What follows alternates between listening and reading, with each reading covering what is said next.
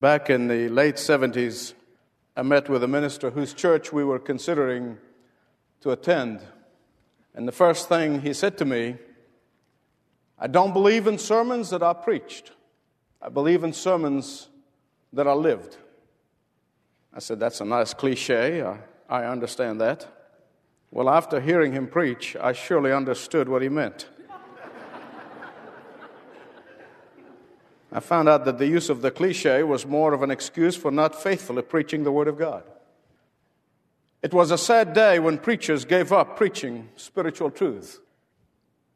Today, there are preachers who resort to pop psychology, preachers who resort to platitudes and moralism. There are preachers who resort to man centered sermons, and there are preachers who resort to sermons that were designed to make people feel good instead of being good. And we have preachers who preach sermonettes abound. And all they're producing are Christianettes. In fact, I heard about one of these ministers who was preaching one of those kind of philosophical mumbo jumbo that I wouldn't even understand. And the six year old boy tugged on his mother's sleeve and and he kept tugging on his mother's sleeve and says, Mommy, Mommy, are you sure this is the only way to go to heaven? it was C.S. Lewis who tells of how he went to hear a sermon that was preached by a young Anglican minister. And the young preacher saw C.S. Lewis. I'm sure if it's C.S. Lewis, you panic, but, but he saw C.S. Lewis in the congregation and and he basically said, and I quote, he said, if you will not believe in Jesus Christ, you will suffer grave eschatological ramifications. Afterwards, C.S. Lewis came out to the young preacher. He said, Young man, did you mean to say that those who choose not to believe in Christ will go to hell? He said, Precisely. He said, Why didn't you say so? I know that in this age of sentimentality, Bold preaching is not very popular. I know that. I know that in this age of make me feel good, bold proclamation would not win an award. I know that. I know that in this age of easy believism, people would rather be entertained than be called to repentance. I know that. No wonder we have few biblically sound churches these days. But if you look at the first church, you're going to find that bold proclamation of the truth was the central focus of the worship. That the bold proclamation of the truth was the very heart of the worship. That the bold proclamation of the gospel was not designed to make them feel good and be entertained, and, and it's not designed for their enjoyment, but it was designed for their conviction. But if you want to have a true model for bold preaching, all you need to do is turn with me to the book of Acts, chapter 2. In the last message, let me remind you, as we looked at the day of Pentecost, or the 50th day after Passover, we saw the Holy Spirit was given for the first time ever to dwell in the hearts of the believers. In the Old Testament, the Holy Spirit came and performed a task upon a man of God, a woman of God, and then went back to heaven. But in the day of Pentecost, he came to dwell permanently. In fact, there was somebody who said that in the Old Testament, the Holy Spirit was like a very light drizzle. But then on the day of Pentecost, the outpouring, the deluge came in. Then also, I told you that there were two reactions on the part of the hundreds of thousands of people who were gathered from every corner of the globe, the known world at the time. There were only two reactions. There was the reaction of those who were seekers, those who were puzzled by the sign of the coming of the Pentecost, of the fact that these people were speaking recognizable foreign language. But then there was the reaction of the skeptics, those who superficially rejected supernatural work of God. Two reactions. Those who responded and asked questions and those who have rejected and those who have mocked. So here the apostle Peter stands up in order to proclaim to these hundreds of thousands of people, to explain to them what this Pentecost is all about, what is this phenomenon is all about, what is the sign is all about. And he began to address the seekers and the skeptics alike.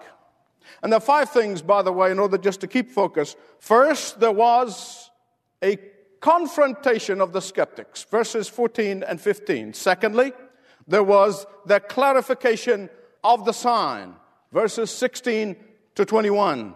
Thirdly, there was the condemnation of sin, verses 22 to 25. Fourthly, there was the confirmation of the scripture, verses 26 to 36. And finally, there was the consolation of the Holy Spirit, verses 37 to 42.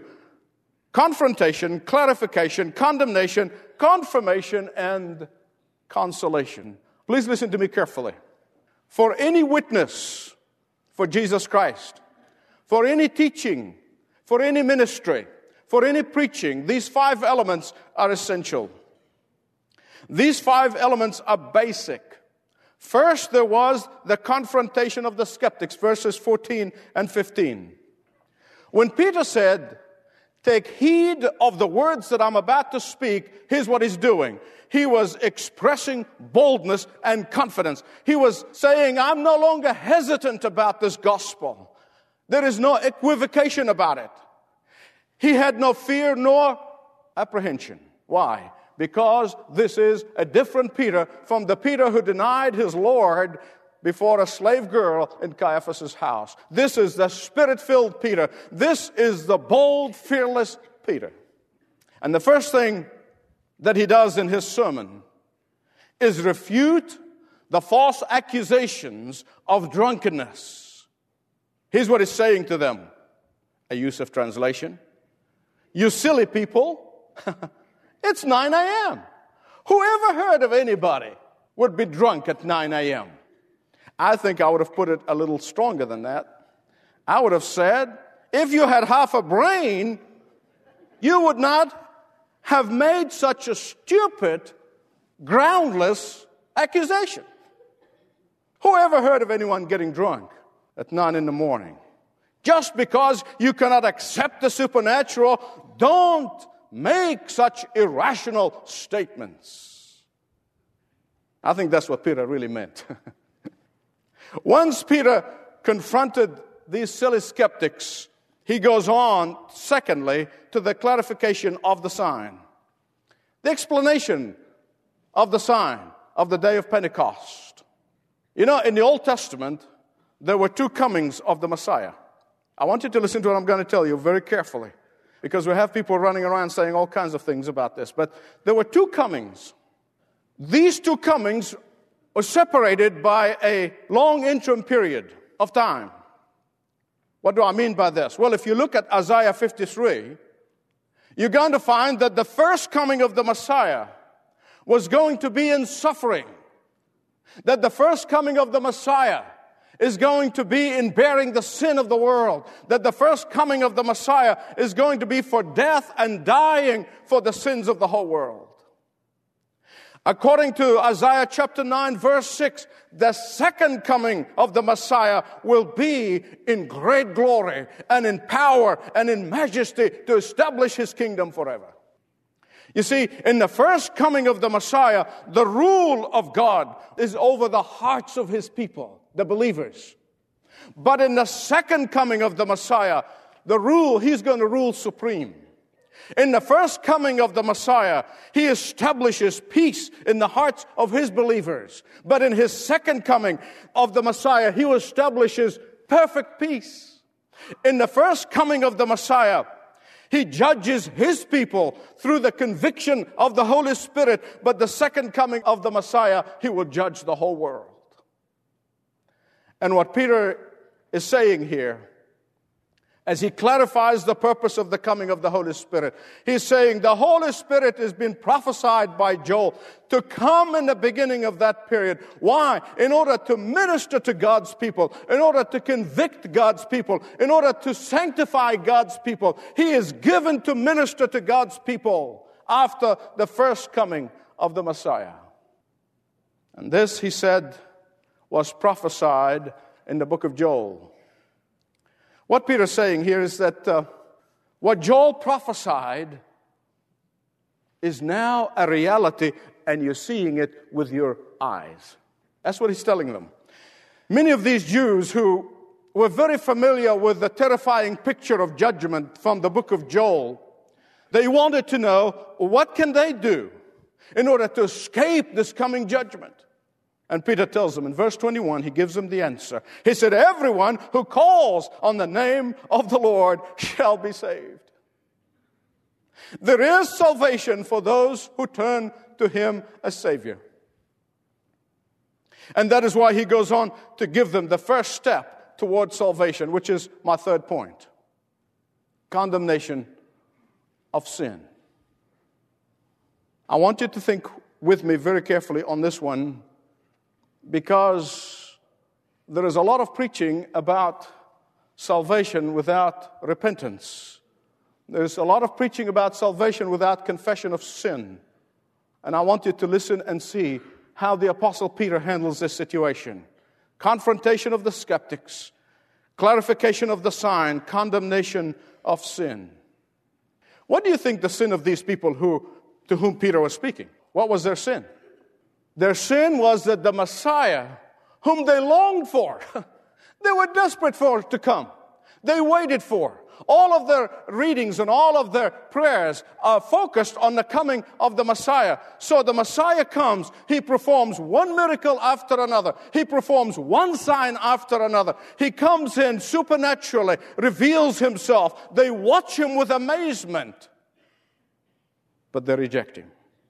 They saw him raising the dead supernaturally. They saw him healing the sick supernaturally. They saw him feeding the hungry supernatural. They saw him calming the storm supernaturally. And what did they do? They refused to believe in him. Instead of trusting him with their salvation, instead of enthroning him to be the Lord of their lives, they nailed him to a cross. I want you to think about this. Here they are, longing longing for the coming of the Messiah to come and usher peace, to come and usher joy, to come and bring salvation. And then when he came, they crucified him. They crucified him.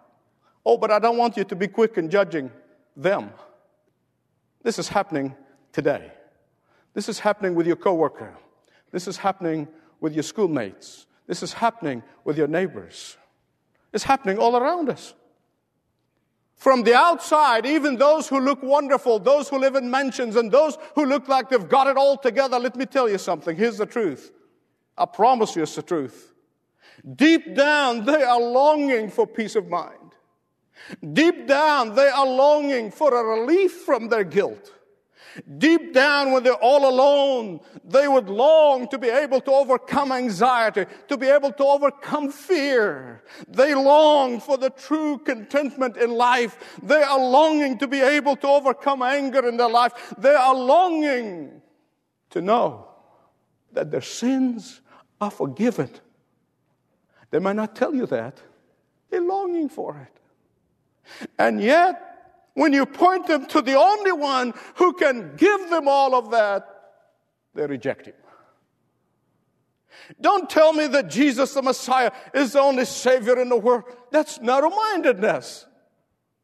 Beloved, I want to tell you the truth is until sin is repented of, until sin is condemned, until sin is dealt with, there can be no salvation. Peter said, You nailed him to the cross. Let me ask you this Did these people who were listening to Peter at the time actually the ones who had the hammer and the nail and nailed Jesus to the cross? No. Then why? Why did he say you nailed him to the cross? Because everyone Everyone who will not accept Jesus the Messiah as his or her Savior, they might as well be the ones who took the hammer and nailed Jesus to the cross. Someone may ask, well, you know, if he was the Messiah, then why was he a victim? if he was the Messiah, why didn't he use his power to escape from the cross? Oh, the answer is in verse 23. Look at book of Acts, chapter 23. Peter gives you the answer. He said, He was delivered up to die according to a definite plan and foreknowledge of God. Now, wait a minute, Michael. You're confusing me here. you really are confusing me. Which one is it? Did the people kill him and nailed him to the cross? Or did God deliver him up to die on the cross? Now, which one is it? Both. Both. The sovereignty of God and the responsibility of man are tied together as two sides of one coin. And to try to go to one extreme or the other, you get into heresy. Listen to what Jesus said in Luke 22 22. It's easy for you to remember, write it down. Luke 22 22. The Son of Man will go as it has been decreed, but woe to the man who will betray him. Both. Confrontation of the skeptics, clarification of the sign, condemnation of sin. Fourthly, confirmation of the scripture. Peter said, The resurrection of the Lord Jesus Christ is all the proof that you need. We can talk about the existence of God until the cows come home. We're not going to go very far. You want the proof? All the proof you need is in the resurrection of Jesus Christ. That's what Peter's saying. And that is why without the resurrection of Jesus Christ, his death would have been just another heroic death of a noble martyr. No more, no less. The greatest proof of his lordship, the greatest proof of his messiahship is his bodily resurrection from the grave. You don't need any more proof. Not his teaching, not his miracles, not his death, great as they may be, but his resurrection from the grave. Peter devoted one verse to Jesus' miracle here in this passage, one verse to his ministry, one verse to his death, nine verses to the resurrection of the Lord Jesus Christ. Why? Because he is proving from the pages of the Old Testament that the resurrection of the Lord Jesus Christ was prophesied accurately and carefully and methodically 1,000 years before he rose from the grave. David prophesied in Psalm 16, verses 8 to 11, that Jesus' body in the tomb during those three days will never experience corruption. That's what David said. I'll give you that psalm again. Psalm 16, verses 8 to 11. Not only that the Old Testament prophesied that Jesus would rise from the dead, Peter said, but the Old Testament also prophesied 1,000 years before Christ that he will be exalted in the heavenlies, that he will be glorified with all power, authority, and majesty and dominion. Not only Psalm 16 prophesied his resurrection, but Psalm 110 prophesied his ascension and his glorification. 1,000 years before it took place. I want you to look at verse 34 the Lord said to my Lord, Sit at my right hand until I make your enemies a footstool for your feet. What's the implication here?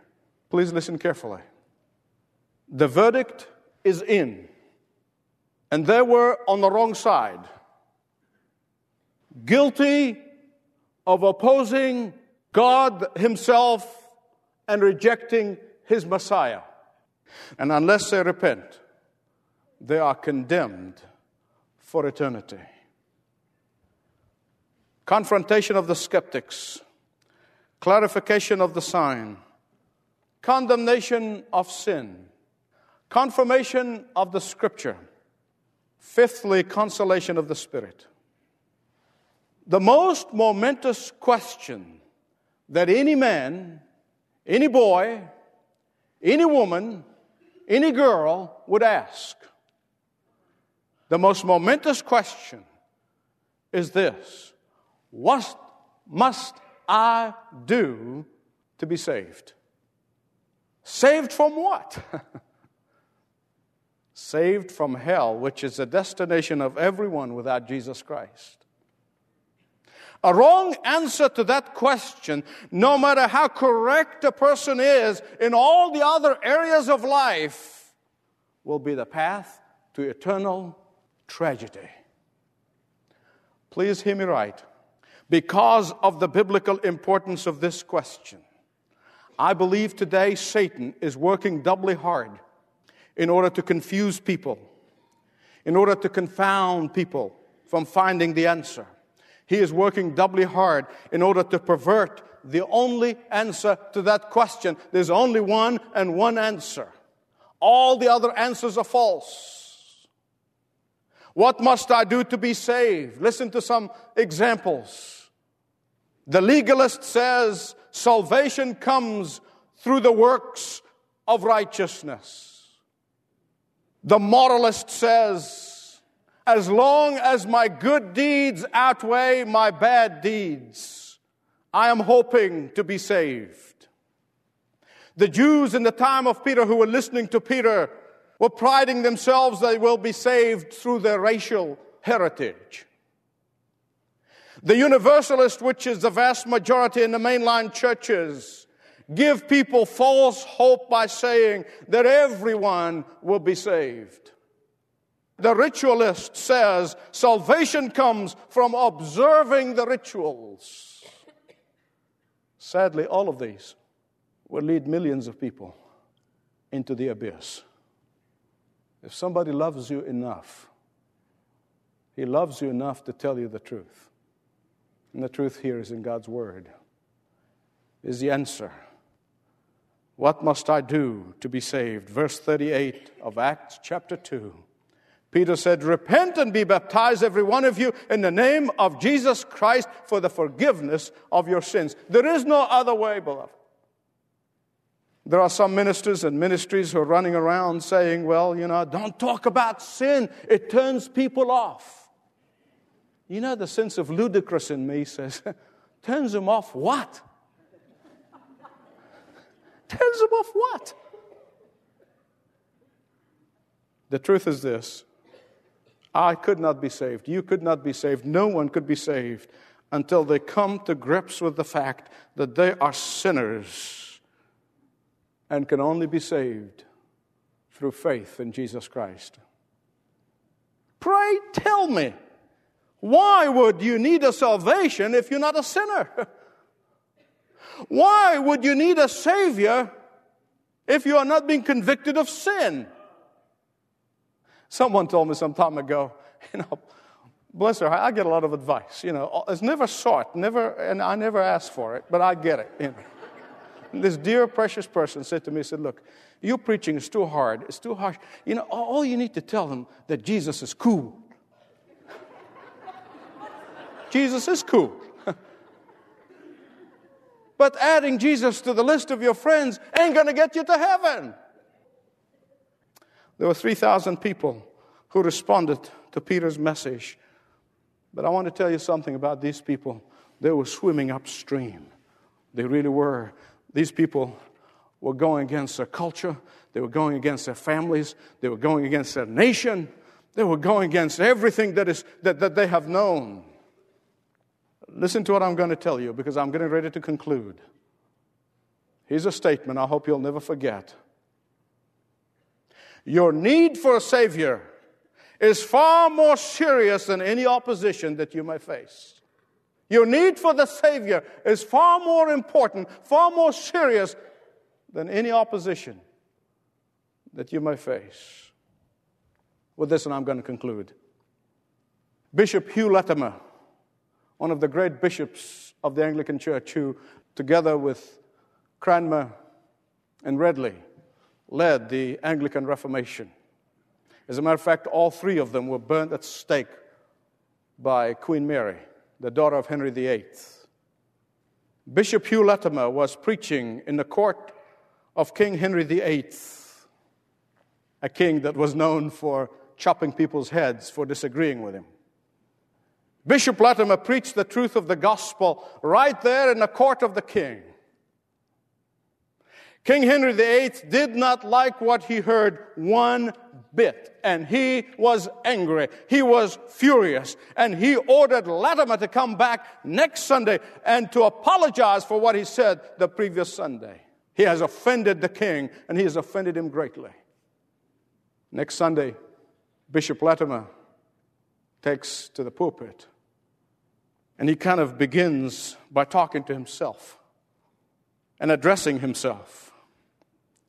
He says, Hugh Latimer, do you know before whom you are speaking today? He turned around and he said, To the mighty monarch King Henry VIII, who had taken away your life. Consider well, Hugh Latimer, those words you were sent to deliver words of the great and mighty God who is everywhere present. He beholds all your ways, and He is able to cast your soul into hell. Therefore, take care that you deliver your message. Then Latimer got up, continued, and he preached the same sermon that he preached the Sunday before. Except this time he preached it with zeal. This time he preached it with vigor. This time he preached it with energy. You can imagine the royal court watched in a hush, in fear, of course, expecting, you know, what's going to happen to this dauntless preacher? What's going to happen to him? What's the king going to do? And Henry VIII, with a stern voice, asked Bishop Latimer, How dare you be so outspoken? And the bishop humbly replied, and he said, My first duty, sire, was to God, and he must be obeyed first and foremost. Rising from his seat, the king walked into Latimer and he took him by his hand and he embraced him saying, I bless God that I have such an honest servant. My beloved friend, I want to ask you today would you stand for the gospel if your job is dependent on it? If your net worth is dependent on it? If your livelihood is dependent on it? If your reputation is dependent on it? What if your life is dependent on standing bold for the truth of the gospel. Shall we pray? This is a holy moment. I know that the Holy Spirit has spoken. The question is, how will you respond? Someone here may say, I really have never committed my life to Jesus Christ. I've never received Him as my Savior. I have been into churchianity, I've been into religion, I've been into ritual, and I thought, this is somehow I'm going to hope to make it. Today you can say, Lord Jesus, come into my life. You've been a Christian for so many years, and you've been a silent witness for Jesus Christ because you're afraid one way or the other. Today you can say, Holy Spirit of God, empower me to be an active witness regardless of the cost. The Holy Spirit has spoken to you in things that I have may never said. But if you're under conviction, don't allow that to be dissipated without you making a response, not just today, but a permanent response. It's between you and God the Holy Spirit. He knows what your needs are, He knows what your circumstances are, He knows who you are, and He is the one that you have to deal with, not me, not this church. Heaven sees, God sees, and He knows what your circumstances are and what your request is. And therefore, we come to Him together, Father God, in the name of Jesus. touch your people. Father, for those who need salvation, come into their life, forgive their sins, accept their repentance. For those who are asking your strength and your power to move from being a silent witness to an active witness, give them your supernatural power. Give them courage from above, that they'll be able to testify to your power. Oh, Father, for I pray this in Jesus' name. Amen. Thanks for listening to this message from Dr. Michael Youssef, recently featured on Leading the Way. If you'd like to know more about us, please visit ltw.org. That's ltw.org.